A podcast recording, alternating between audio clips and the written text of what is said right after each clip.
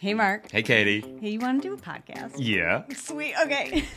Welcome to the Unforget Yourself show, where we use the power of woo and the proof of science to help you identify your blind spots, get over your own bullshit, so that you can do the fucking thing you actually want to do.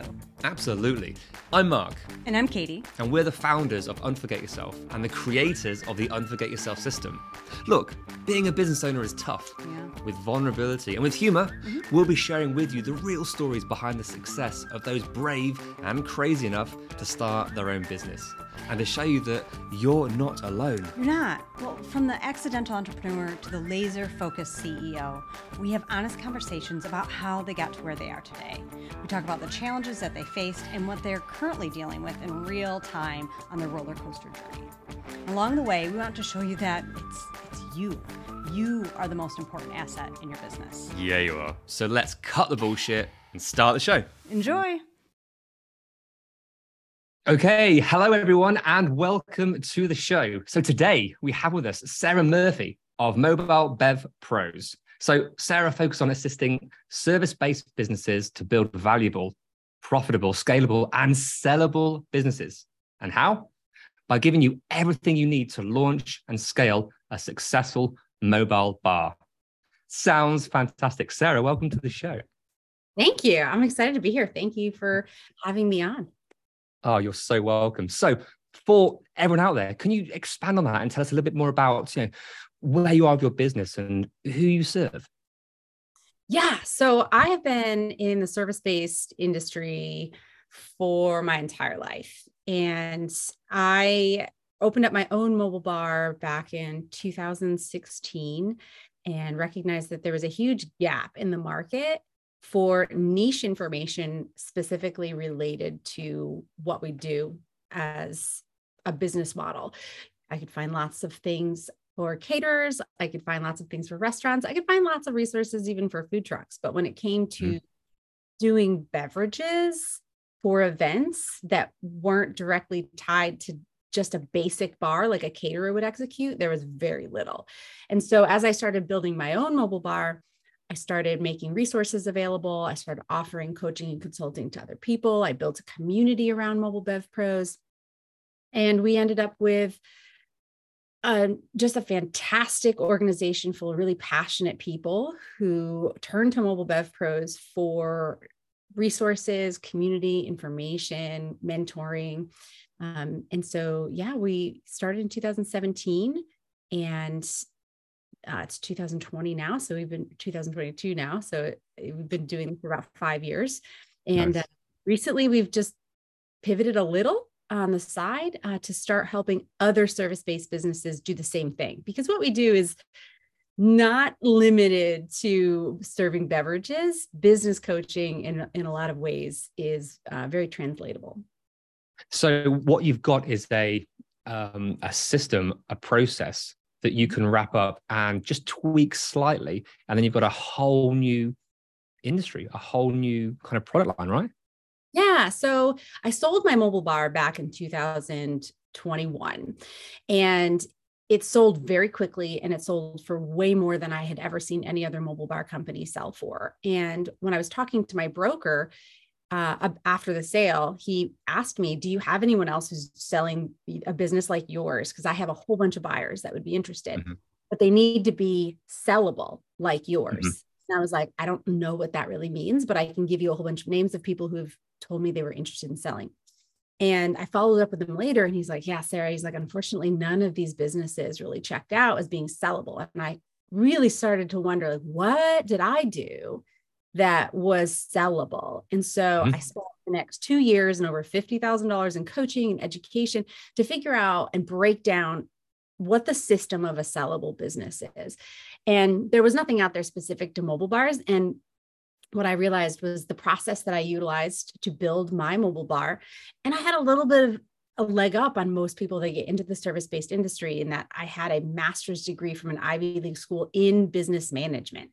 And so it was not a, you know, problem or an issue or a challenge for me to know what the foundations of business were. A mm-hmm. lot of mm-hmm. people get into service-based businesses not because they understand business, but, but they're passionate about what they're doing. They're like, I really want to serve, or I want to sell this thing, or I want to help people in this way. And then they then they have to deal with all the business stuff, but they almost it almost feels like arduous to them, like a totally different language.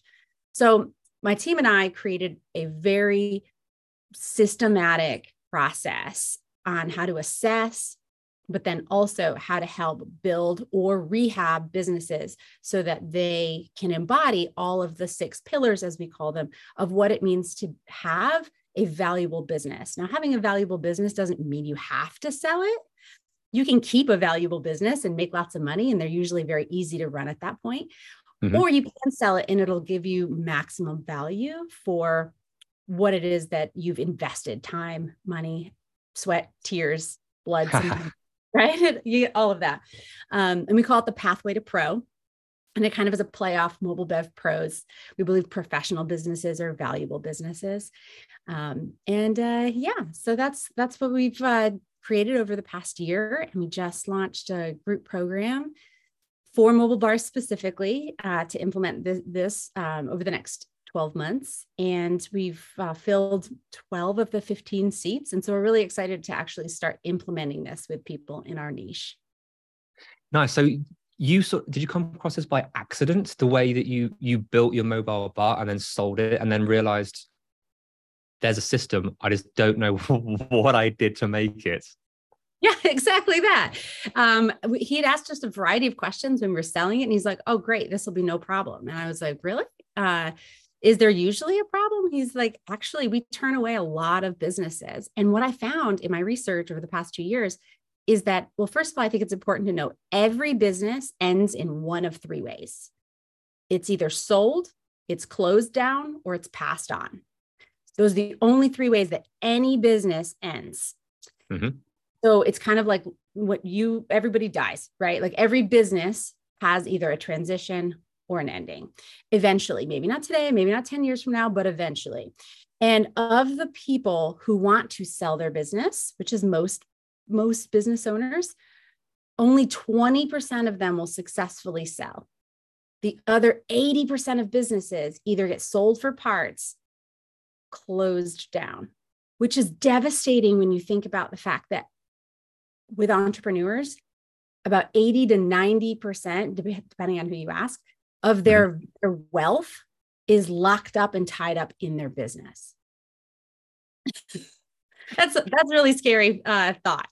And so the concept of actually building your business in a way that embodies the six pillars, which are uh, visible, mm-hmm. profitable, mm-hmm. legal, scalable, reputable, and technological, if your business can master all six of those pillars, not only will it sell pretty easily, but it'll also sell for max value. Perfect. Beautifully put. Beautifully put. So when people come through and they they're in, they're like, yes, this is what I want to do. And you have actually mapped out the path for them. You know, I guess a lot of people may come into a business thinking selling it is the furthest thing from their mind. They want to you know launch their passion project. They want to serve people. They want to change the world with whatever that means maybe even leave a legacy. I think selling um, and certainly when i started my businesses didn't even cross my mind. So yeah. how much of that is a actual um, a learning curve you take people on versus something that they come to you for? I think a lot of times people recognize that their business isn't sellable because it, something happens to trigger the realization that they need to step back from their business. And that could be a health issue, it could be a mm-hmm. life changing experience, it could be a new opportunity. In the, in the US right now, we're seeing an explosion of baby boomers who have built very successful businesses over the past 20, 30, 40 years. They're ready to retire. They've put no thought into what their exit strategy is. And so now they're scrambling to figure out what they're going to do because they've always, not everybody, this is an overgeneralization, but a good portion of mm. people in this demographic assumed that their business was a bit of their retirement plan. And when it comes time to sell, they haven't mastered the six pillars. Maybe they've mastered one or two and they just can't get what they want out of it. They're thinking, my business is worth $2 million. And then they get it evaluated and put on the market, and there's no bites. And they have to continue to work it. They have to continue sitting on it, just waiting for someone to give them what they think or know inside, like what it could be worth. And that's mm. just a really frustrating reality for a lot of people. But it's especially worse if it's like a health related problem and you've got to get out. Like you, and those are the people that are usually pushed to shut it down. I had this conversation with an entrepreneur not too long ago, and he had built a multi six figure business. It was a cleaning business, and he had five or six contracted clients that were paying him upwards of $40,000 a month in revenue and he got burnt out and he's like i just closed it down because i didn't i didn't like no who would want to buy this i'm like lots of people would want to buy it. You did all the hard part. You had the clients you had the staff you had the processes. Um, and so that reality is out there is that there's lots of there's people that do buy businesses. Um, anyone who's been an entrepreneur knows how hard the first three years are. Mm and so it people there are people out there that love buying businesses that have surpassed those first you know years of scaling and uh, becoming you know or heartache and questioning and all the stuff that comes through right right exactly that all right well let's talk about those those first few years because um, you've obviously been through them and now you get to guide an awful lot of people through that with their passion projects their side hustles or their new their new business so you have the pillars, you have the framework, you have the logical set up the pathway in front of them. Perfect. The one thing, the variable is the person. The one variable is their experience, their mind, their emotions. How do you how do you guide people along that journey with the the, the human aspect? I love this question. It's probably one of the more unique things about my team. Our team is is pretty tight. We have three people, but one the one of the people on my team, her title is the chief alchemist. That's literally her title. Mm-hmm. She's master at energetics and she's the she's so wonderfully powerful at sitting with you and being a mirror when you're in shadow and when you are your own barrier. And when you're saying words that have no reality in real life, but only to yourself mm. in that kind of coaching you through that. She does it with me. I've learned to do it for her.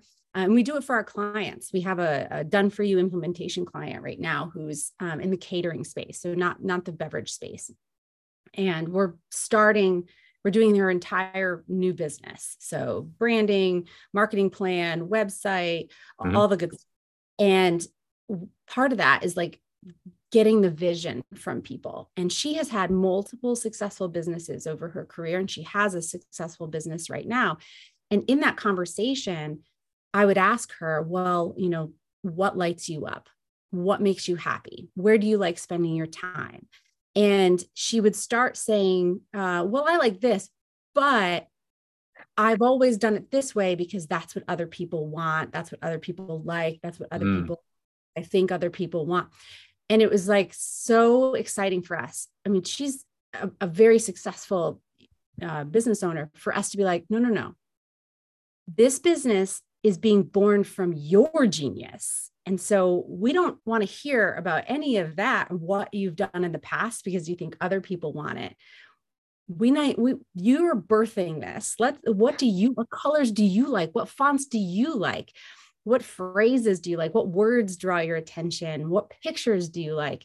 And that was a real shift for her because she like at one point literally was like i've i've never thought about what i wanted i've always thought about what other people and i said well by you being your authentic self and doing the things that you like you are going to increase the possibility of your ideal client, which is always the highest version of yourself, wanting to work with you because they also like those things. And you spend the most time of anybody with yourself. So wouldn't you want to work with people that are like yourself? And so if you put yourself out there, you're going to resonate with the people that like the things that you do, that are, you know, want the products and the services that you're offering. And that was a real mind shift for her. Um, and so that's really fun to be able to work with people and like work through kind of some of the lies they've been telling themselves, sometimes for their entire career. Oh, beautifully put. So when you do find these these new clients, whether it's it's, it's coaching, business, what are the what are the beliefs that come through that you'd like to squash? What what kind of frustrates you that you see time and time again that um, you want to to change? Oh, I guess. Well, first I'll preface this by saying it's my belief that entrepreneurship entrepreneurship is the very best personal development journey possible. When you start a business, you are projecting a part of yourself outside of yourself. You're mm-hmm. literally creating an entity outside of yourself. The entity has a name, it has a logo, it has a brand identity, but it is a reflection of you. And so, oftentimes, when we're working with a business owner on their business, we're actually working on themselves. But we're, it's almost like a voodoo doll, if you want to think of it that way. We talk mm-hmm. about the business, we're looking at the systems of the business. But if you, if you show me your business, I could, show, I can tell so much more about you because the the the weaknesses in your business are your weaknesses the strengths in your businesses are your strengths the insecurities in your businesses are your insecurities and so it's almost like therapy but through business you know what i mean like let's talk about your business. And so when i see a business that has a profitability issue uh, you probably have issues with money. You personally you probably don't know how to create a budget for even your own. If your business has money issues you probably have money issues right?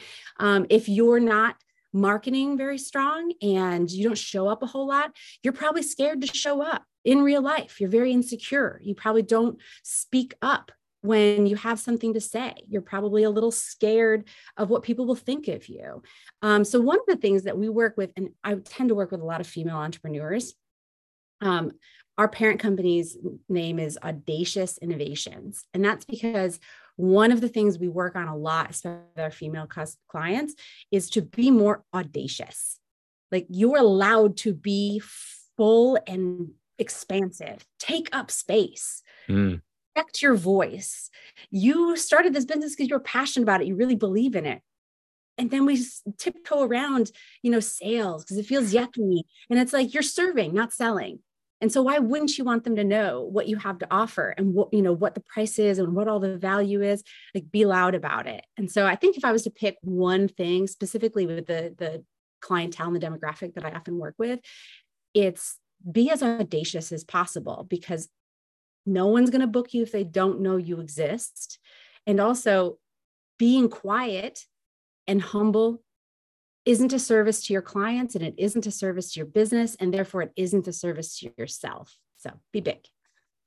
Perfect. Love that. And do you find that you're when you're working on the business you have your clients grow and evolve themselves? Or is it working on themselves on their beliefs on that and then by association their business starts to flourish which way round is it for you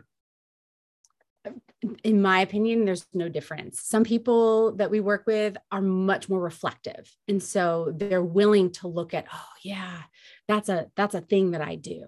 Mm-hmm. Or mm-hmm. you know, my teachers used to always tell me to sit down and shut up. And so now I'm kind of scared to put myself out there and speak out of turn. Yeah. And then there are some that don't want to look at any of that personal stuff. They just want to use the business as kind of like a proxy but the work gets done.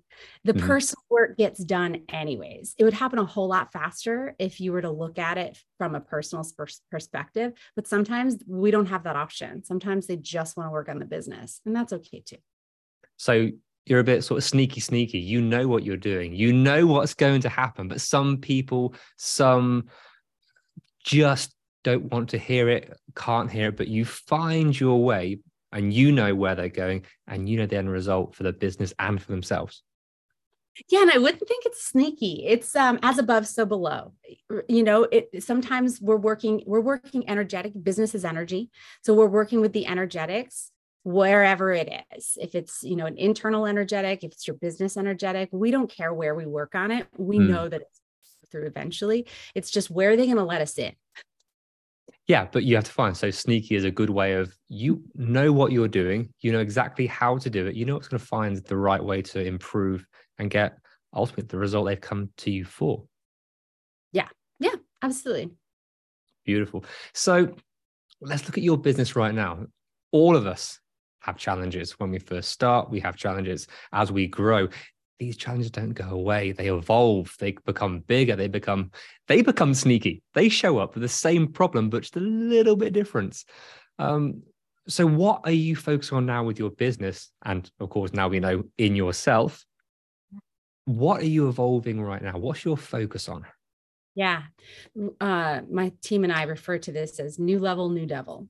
And you know the there's never a lack of work to be done, you know, energetically mm-hmm. or otherwise. And so as you tackle what past you thought was untackleable, um, you'll find that there's yet something else to be to be working on and working through. Um, and so for my company, we have just exited a year wherein we leveraged our business like crazy brought on, you know, the team that we have now, a marketing team, a VA team, a sales team. And that's really enabled me to remain in my zone of genius. And so, right now, the challenge that the business is having or experiencing is removing Sarah from the things that don't require her, mm-hmm. but people always relied on me for or that I really like to put my fingers in um, and and doing less of that so that I can really stay in the space of content creation, education. Um, I'm very good at taking complex systems or massive amounts of information and distilling it down into processes that can be scalable and repeatable. Um, and that's the very we, essence of your of your business. That's the very essence of everything that you've created, right? Yes, yes. And so, um, and it's been through all the personal development work and working with coaches that have really enabled me to identify that. And, and one of the things that I reflect on relatively recently is that life is a personal development experience, right? Where we're just trying to figure what are my purpose? What am I good at? Who am I? What why am I here? How can I add the most value to the world? And it's hard when you're young and you're like, I don't know, there's I could do anything, right? Like literally anything. I could mm-hmm a doctor, a nurse, a lawyer, a ballerina, like whatever it is, there's so many options. And then the process of life, we get all these experiences wherein we get to say, liked that, hated that, I'm good at this, not very good at that. And I think we spend a lot of time in our heads where we're like, I got to get better at this. I recently have started taking the uh, approach where I don't have to get better at anything. I can really stay in my zone of genius and just do more of that because we can all be generalists or we can be specialists. And the past few years have really shown me that if I really lean into what my unique genius is, the whole world benefits more for it. So, yes, my zone of genius is taking complex systems. I read all the time. I'm pulling things from different industries and I'm distilling them down into processes and systems that people can easily plug themselves into. And as a result, I'm more impactful that way. And so that's kind of where I'm I'm leaning towards in the future is staying in my zone of genius and then also allowing my team to stay in their zone of genius which is why we have so many contractors because i could hire one va and then they'd be really strong in one thing and not very strong in other things but i've hired a team of them. This mm-hmm. person's really good at this. This one's person's really good at this. And so everyone gets to stay in their zone of genius and our business becomes stronger and faster and, and thrives more. And our, our clients do the same because when they, you know i don't do you know logo design. But because I have a team and one of their skill sets has logo design, then my clients benefit from that as well. So beautiful. It's a it's an evolving ecosystem. Always. They have to be all working together. Um, what's been your biggest challenge with, with teams? Have you have you struggled to find team members? Does some not quite work? Um, surely you've you've gone through a process of of going through ups and downs and and sort of roller coasters of hiring and firing, right? Yeah.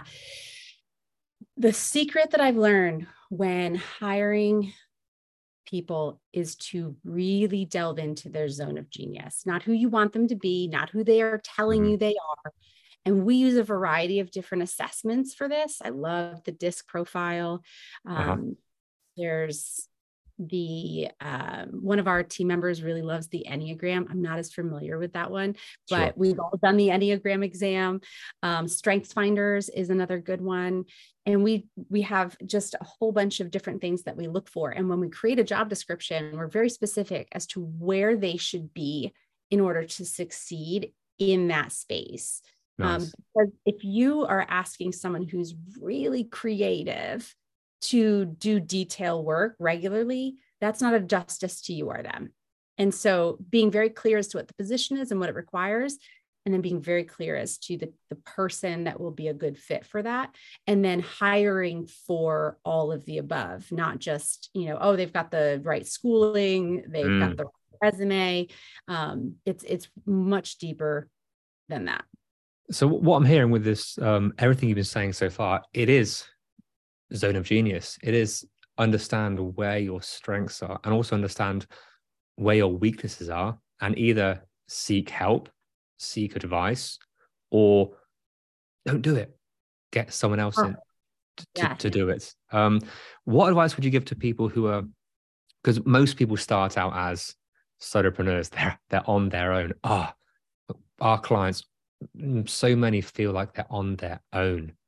And once they have the support network around them and the processes in place, things change so much. So people just starting out, you've built the, the, the dream scenario of how to stay in your zone, but it's tough to find those people to start with. So that is it a gentle increment? Is it no, you go in and you hire straight away? What's your what's your advice? There's two ways. Um, we call this uh well, you can alchemize this in two ways gently or violently. And the violent way of doing that is to just pick it and go, cut off everything else and just do the thing. Right. And so for me, what that would, that, what an example of what that would look like is for if you're a solopreneur and you are really overwhelmed, you're, you're probably trying to go too wide and you need to go deep. And mm-hmm. so all the things that you're doing, what's the most profitable? What's the most in demand? And let's just figure out what that one thing is and go all in on that. That's the violent way, saying, like, I used to do all of these things. Now I'm just doing this because this is what I'm really good at. And this is what I want people to know me for. And this is what I want to make the space for. Oh, sorry, just, just holding that. There's, there's two ways of looking at that because there is obviously the, the product, the service that you do to focus in, to niche down, to really understand that. And there's also the jobs, the responsibilities, the roles within a company right? There's there's there's sort of two angles there that we can be talking about. Well, sure, but if um, and, and this might be what you're saying. Um, if you can really get clear as to what the one thing is, a lot of these systems also simplify because instead of so, for example, I have like five different lead funnels and all of them have a, a, a, bunch of different things that happen on the back end with like mm-hmm. ActiveCampaign and you yourself even I, I, signed up here and i had triggers everywhere. I had text coming in like all of that is like you know stuff. And then there's marketing and then there's sales and there's like boom boom boom right? The wider you go the more there are more things there are to do. The deeper you go the more streamlined you can be. So for example if you're streamlining and you've picked one service and that service identifies more with an ideal client or mm-hmm. product mm-hmm. that is primarily on Instagram. Then forget Pinterest, forget TikTok, forget Facebook, go all in and own Instagram. Right? And so like when you go wide, you're you're you have to do more things. Mm-hmm. Whereas if deep, you can streamline things. And so that's one option. And the other if you've already gone wide and you refuse to go deep and you you know but then you have to piecemeal things out. And so i try and tell people you don't need to make a hire a, like a full-time hire. You can hire someone for a couple of hours. Just start with a little bit of something. And then as you know the a hire should pay for themselves. So it shouldn't be something that you're like oh i can't afford it right now if you can't afford it right now then your pricing is probably probably out of alignment um, because you haven't factored in the fact that you shouldn't be the one doing all the work in your pricing. Your pricing. Oh, I love the way your voice changed there. It was brutal, but it is so clear. You shouldn't be the one doing this. I love that. Thank you. Yeah, I talk about this a lot. A lot of solopreneurs, when they do their pricing, they'll even tell you, "Oh, well, I'm do I do that. It's already factored mm. into the price." I'm sorry, what? Are you are you wearing your CEO hat right now? Because a CEO doesn't write off their own labor; they have to pay themselves. And so, when you price out a product or a service, it should always be assumed that someone else is doing the work. If it's you, then you get the money. Great. If it's not, then when it comes time to hiring someone you've already got the money built in and so that's that's my thought there if you want to go wide it's totally fine start off mm-hmm. small pieces uh, uh, delegate one thing eliminate one thing um, it's just i kind of like violent alchemy personally because once i decide something i just go all um, but i understand that not everybody likes that yeah, why not? Why do that when you can procrastinate a little bit longer? Think about it, overthink it, right? Right. Like, what else would I be stressing out about if I just did think? Love that. Hey, Sarah, thank you so much for your time. This has been such a wonderful conversation and so many cool nuggets in there. Thank you. Awesome. Yeah, no, thank you for having me. Obviously, I'm very passionate about this. I could talk about it for hours and hours and hours. Um, but I appreciate the time that you've given me to kind of share my zone of genius and to have you know a great conversation with you. And have your your brutal advice, which has been so fun. So I love it. Um, if people want to learn more about you and what you do, where can they find you? Yeah, the best place right now is to get uh, on our website, mobilebevpros.com, and that's B E V as in Victor Pros. Um, it's short for beverage. Or um, you can hit us up at audaciousinnovations.com. And that is kind of our parent company where we do non mobile bar specific uh, c- coaching and consulting. Sounds cool. Sarah, thank you very much. Awesome. Thanks. Okay. Bye. Hey, Katie. Yeah, Mark. Want to do an outro? I sure do. Sweet. Hey, thank you so, so much for listening and making it to the end. Yay, you. So, what happens next?